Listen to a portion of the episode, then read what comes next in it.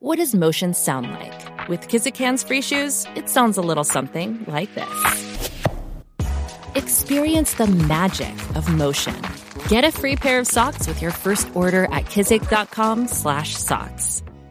Jeff Howe's Longhorn Notebook. So we talked about it. We're going to preview Big 12 Media Days. Go through a quick preview here. Cam, you had a list of things that you wanted to run down, and I'll I'll coincide this with the uh, again the article that was released yesterday, and I was one of the Big 12 publishers who provided input on this. Uh, just kind of a 30,000 foot view of Big 12 predictions, and Cam, some of this is going to tie in.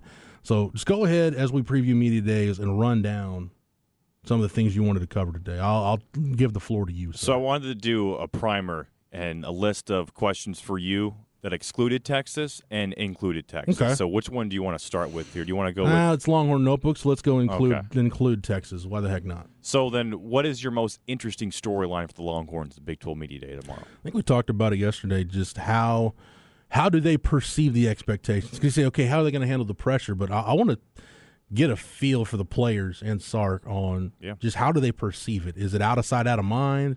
Is it business as usual? Has the demeanor changed at all? Because that's one thing that you can say for the last two coaches. Charlie Strong's teams, whenever they experienced any any measure of success, and again during that that time in Texas football, those three years, use that term loosely. Anytime they they looked like they were trending in the right direction, they would quickly stub their toe. And as I'll never forget, 2017 media days, I was talking to PJ Locke, and he told me he's like, yeah, he's like, we thought we were awesome last year. We beat Notre Dame, and we're 11th in the country, and these were his exact words. He said, then we go out to Cal and boo boo all over ourselves, and it's not the same. Everything just unraveled real quick. So, and then we saw Tom Herman's tenure. It was you get any measure of success, and all of a sudden you you puff your chest out and think, okay, here we go, we're ready to take off, and then you get punched in the face.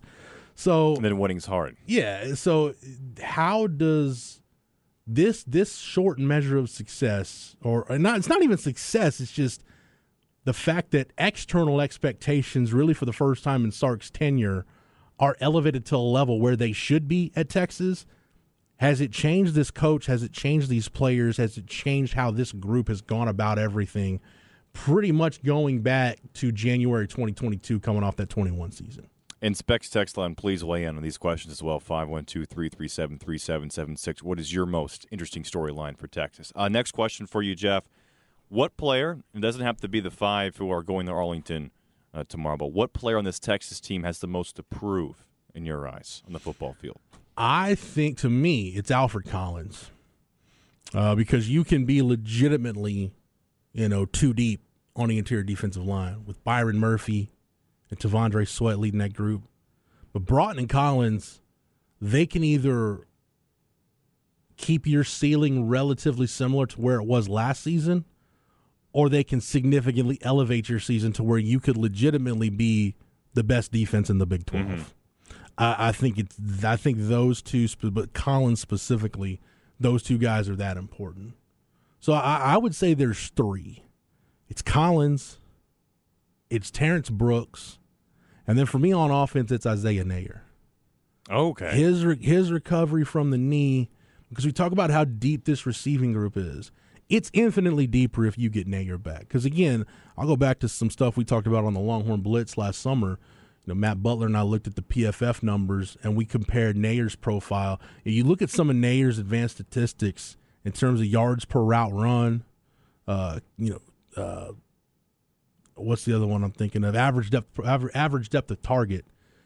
Isaiah Neyor's numbers were comparable to what Xavier Worthy did as a freshman. And you think Neyor did that at, you know, 6'3, 200 pounds with that kind of vertical speed and playmaking ability. Plus, you look at things like contested catch rate and how good he was there. Neyor's profile is real similar to Gabriel Davis of the Bills. A real similar. You look at Davis's numbers at UCF, like the real similar. So there, that, that's one of the many things that made Neyor intriguing. We obviously didn't see that last year, but man, if you get that guy back on top of Xavier Worthy no longer having a strong hand, he's got two healthy hands, with the addition of AD Mitchell and the return of Jordan Whittington, This this receiver group, it could easily be one of the deepest in the country. Neyor had almost 900 receiving yards in 2021, his last season at Wyoming. 44 receptions. What was he like at eight? Was he like at eight forty four? I think. 878. 878. I don't know if he'll have that type of production at Texas, especially with how deep this room is. But if you get even a glimpse of that, I'm right with you, Jeff. And and there was a report actually, I believe it was it was from the Insider piece last week about Neyor, and a source on the team said the speed's there, the speed is there, and that's I think a part that's been lacking on Texas. Right, we talked about the deep ball, and that's been beat to death. But you know, for whatever reason, between Ewers and Worthy, it just wasn't working. Now you could you talk about maybe it's Worthy's broken hand, you know, Ewers just not putting in the work, whatever. Neyor has the speed, and if he's healthy, if he's you know, I don't I don't know he'll be at 100 percent this season, Jeff, because coming off that injury, Yeah. that's really tough. Mhm. That's really tough. I wouldn't expect him to be up running hundred percent by the time you go to Tuscaloosa. Yeah, You know, but if you, if like by the Oklahoma game, that speed, that straight line speed is there, and that deep ball is there. I think it's Neyor and Ewers that'll be connecting on the deep ball. It won't be it won't be worthy, worthy and, and Ewers like we've been that Sark's trying to force down our throats the last years because he hasn't really had any other options to go to the deep ball with. I think Neyor can be that guy. don't don't discount Johntay Cook and the impact Yeah. he could have. Oh, just he's on nasty. I mean, uh, you go back to like the Devin Duvernay's freshman year. Duvernay had what like 16 catches that year, and I think like five of them were for touchdowns. Had several plays of 60 plus. Uh, the other thing I would mention too, and I don't know if this is going to relate to something that you'll get to here in a sec, Cam, but I also think I heard Bucky and Aaron talking about it this morning. Uh, you know, the ability to run the football and, and get into your play action game and open things up that way, if you can have a truly complete offense, to me, it's less about running the ball per se and more about can Quinn Ewers have gr- a grasp and a command of Sark's offense to an extent that your entire RPO game is available to you?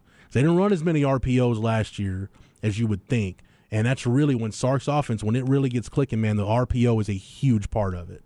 So I think not that's not necessarily the deep ball part of it, but I think the RPO game, if, if it's on point, that can really open up a lot of stuff if Quinn's ready to operate that at a really high level. Last question for you. I asked you about the most interesting storyline on this Texas team, but what coach or well Sark included, but what player are you most interested in hearing from, and, and what question are you ready to ask? I? Quinn, Quinn, Quinn. Quinn, because we we can talk about the running backs, we can talk about the offensive line, talk about the defense. If he doesn't take steps forward and make progress and starts getting on an upward trajectory, it's not that everything we talked about before that is moot or everything around it is moot, but your ceiling is not a championship caliber ceiling if you don't have the right guy pulling the trigger. It's just period point. That's just how I feel about it. I've I've seen too many Texas football seasons derailed by not having competent quarterback play or upper level of the conference quarterback play. And and I, I think Quinn Ewers is a capable quarterback, but with especially with losing Bijan and Roschon, missing that part of your offense, capable's not going to be good enough. And I know everybody is not everybody, but there are there's a portion of this fan base that is really intrigued by Maalik Murphy. Uh, Maalik Murphy may be he may be the second coming of Patrick Mahomes. He may be the second coming of you know Tyrone Swoopes. I don't know, but the fact is, if you go to a freshman quarterback, now you're starting that process, that development process all over again. And in the year where you're trying to win a conference championship, that's not a place where you want to be. Who knows? Maybe he he could come in and set the world on fire and be an answer. But you're better off. Your odds of your odds of getting to Arlington are much better if Quinn Ewers takes the necessary steps to be to reach his ceiling, which I think his ceiling is Big 12 Offensive Player of the Year, which at that point that's putting you in an All American discussion, a national awards candidate discussion. That's the level Quinn Ewers needs to raise his play to.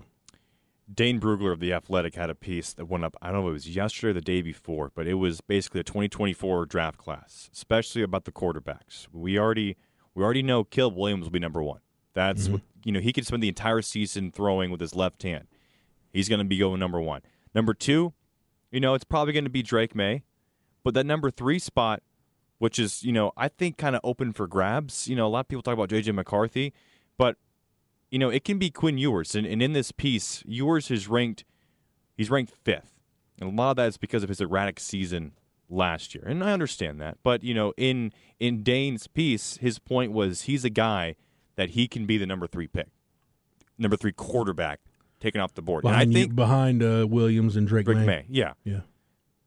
So who It- does he have in front of Quinn right now? McCarthy outside of Maye and Williams, McCarthy, and then the quarterback from um, Duke, Riley Leonard. Mm-hmm. We'll we'll see. In the last Duke quarterback that came out was uh, Danny, Danny, Dimes. Danny Dimes, baby. But I think the point with that, I, I think Ewers going number th- as his third quarterback being taken off the board, that goes hand in hand with Texas being successful. Mhm. Because if he does not make that jump, does not make that jump this season, you know whether it's injuries or maybe Maalik Murphy comes in or whatever. But if Texas does not make that jump, it's probably because Quinn Ewers did not live up to the expectations that we thought he was. There's there's a lot of parallels you can draw between where Quinn Ewers is right now. And I've said this before, but I think it's worth repeating. Where you where Quinn is right now, and like where Chris Sims was going into 2001, where you've seen the flashes. Good comparison. you know you've seen you've seen some growth like chris sims you go back and watch the 2000 season there were times where he was just playing flat out not good but then major gets hurt late in the year at tech and then sims plays those last couple of games lights out in in a win over a&m and actually i think he had four picks in the bowl game but you know you look at how well he played down the stretch he's a drop by roy williams and a drop by bj johnson away from maybe outdueling joey harrington in that holiday bowl Yeah. so, you know, and, and everybody was excited about Sims going into 2001. But as good a year as Chris Sims had in 2001, what do you remember about him that season? The Oklahoma game, Mm-hmm. where he didn't play well, and the meltdown against Colorado in the Big 12 championship game. That's kind of where Quinn is. You've seen the flashes. You've seen what it looks like when he play. Like Quinn's first quarter against Alabama. That's pro. That's uh, the 2022 version of the Chris Sims third quarter against A and M in 2000. no, it is, man. Go go back, Cam. I want you to go back and watch that. Like, go down the rabbit hole. Oh, more homework. Go find go find that go find that get game on YouTube. You can find it because we did a, a Longhorn Blitz watch along during COVID with that game because Rod was in that game and it's a, a lot of a lot of really good Longhorns were in that game, and we're watching it and you watch Sims in that third quarter, man, and he look there's there's a couple there's one of those touchdowns where like he just throws like a hitch to Sloan Thomas and Sloan breaks a tackle and then just boom goes up the sideline. Man, he throws a, a bomb to B.J. Johnson. He throws a a slant, just like I'm talking like a Brett Favre fastball to Roy Williams, and you just watch him deal in that third quarter. It's one of the best quarters a Texas quarterback has ever had. And I think that's kind of the the first quarter, first half Quinn was on track to having against Alabama. So I just the parallels between Quinn Ewers and Chris Sims is, is really intriguing for me. But that's that's it for me. We could talk about all the other stuff and all the other, there's a lot of other stuff that's important. But if you don't, if your quarterback doesn't get to the level where you expect him to be, where you need him to be, nothing else really matters. So let me ask you this: if if Texas goes eight and five this season, whatever, doesn't have the season that Texas fans wanted, doesn't make the Big 12 championship game, what do you think would have had to go wrong for that to happen? I, I think the three the three things I've talked about that I think are the three things that could hold this team back. One of them I just talked about. Quinn Quinn's Yes. de- Quinn's Gotta development. Quinn's development does not go on an upward trajectory. It's still peaks and valleys. Sark's game management doesn't improve. That it's it's a detriment. And, there are games where you lose where it's clock management or kind of wasting possessions, like we've seen happen with Texas. Sometimes that's what it feels like. So Sark's ability to manage a game, uh, and then the defense doesn't take the steps forward that we think they're going to take. The, the ceiling for the defense is lowered, and that could be the Terrence Brookses and Alfred Collins of the world not stepping up. It could be, man, the Gary Patterson factor is is a lot stronger than what we thought it was. So there's a couple of different things at play, but I think it's those those three things: Quinn Ewers, Sark managing the game, and then the defense as a whole just not really, not truly elevating from where it was last year. I feel good about pretty much every other positional group. Quarterback is the one question mark Although I'm, I feel confident in Quinn's progression based on what we've heard out of Quinn, out of the team, the players.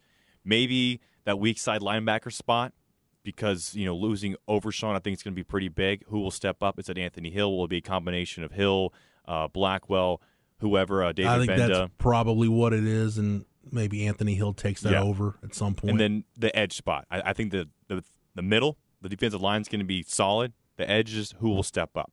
Uh, Specs text line chiming in their most interesting storyline uh, for this one. Can Quinn Ewers live up to his high school ranking and lead this team to win sometimes in spite of play calling? That goes back to what you were saying, Jeff, about game management from Sark. But I think also Sark was also kind of hamstrung again because he had to play was a 22 personnel a lot, um, two wide outs. no, they play a lot of twelve personnel. 12, Yeah, sorry, one I'm running still- back, one running back, Yeah. two tight ends. Yeah, 12 personnel, which, you know, isn't great, like especially against some of these 3-3-5 defenses. You had one receiver who you could count on who had a broken hand. Basically, the defenses could kind of, you know, go after Bijan. Well, 12 personnel should work against, in theory, it should work against the, the three safety defense. The thing that you got to remember about how the run game structured against a three safety defense, how it needs to, how it needs to function, is that third safety is basically a glorified. it's- a glorified safety. It's basically a linebacker, and and and that safety, especially like you go back and look at like what Greg Eisworth did for Iowa State. He was so good as that third safety because he fit the run so well and the way that, that Iowa State and the way Jon Heacock teaches it, the way they fit the run. That's why that's why they're so good. They got some athletes, but the way they fit the run and, and you watch them on tape, it's they execute it almost flawlessly. It can lull you into thinking you can run the ball. How you need to how you need to run it doesn't really matter about formations or personnel groupings. How you need to run against a three safety defense because it takes them a minute to read and fit the run. That's why a zone run game doesn't work that successfully against that three safety defense. You got to hit it downhill and you got to hit it hard. I go back and watch where Texas started having success against Iowa State. Bijan makes a lot of things happen on his own, so you almost have to just forget, like, well, B- Jeff Bijan had some successful zone runs. Yeah, go back and look at how much of that was him making a guy miss in the hole, Yeah, behind the or him him breaking a tackle. He's a freak. Like you just got to take that part out of the equation. But when they really started moving the ball in the second half, is when they started giving it to Roschon and just pounding the ball in between the B gaps, the B gap, A gap runs, just getting downhill and hitting it hard. That's what you've got to do against that three safety defense to not let them have time to fit the run, not let it have time to progress. Do you see anyone on this roster defensively that can turn into a dominant edge rusher? From the Specs text line. I want to I want to see what Barryn Sorrell can do for an encore because he had a really productive year last year quietly because Jaylan Ford Yeah. was so good and the interior D line was so good and when we talked a lot about Made all preseason uh, all Big 12. you know we talked yeah we talked a lot about Ryan Watts and and kind of Anthony Cook's emergence as safety but I, I don't know that we talked enough about Barryn Sorrell and, and the job he did. We had five five and a half sacks Yeah. last year, but it seemed like it did seem like the the presence wasn't as consistent as it needs to be to because you know there's a lot of times where if you're if you're getting pressure and you're consistently getting pressure at some point the sacks will be there the sacks will come so if Barryn Sorrell to me if he's at more like eight and a half this year Cam somewhere around there like seven and- let's say between seven and a half and nine and a half somewhere on that scale then I think that'll means he's just doing a more consistent job of disrupting the quarterback Yeah, the, the, so I don't know if I don't know if they're going to have a dominant edge guy, but Barryn Sorrell can be like a first or second team all conference type guy. I, I I'd like to think he can. it can definitely be top two defensive line in the Big 12 if if they reach their ceiling and if they put that consistency together. You mentioned Alfred Collins, Sorrell's right there too. Maybe who who steps up? Vernon Broughton, Dre Bledsoe. There's a lot of guys, and also the addition of, of Trill Carter in the middle. I mean, we've heard great things about Trill Carter. Don't forget about you know Collins and everyone else. Um, T'Vondre Sweat, you know, coming back Yeah. for another year. It could be a really solid defensive line if someone on the edge can really step up, and that guy maybe is Barryn Sorrell.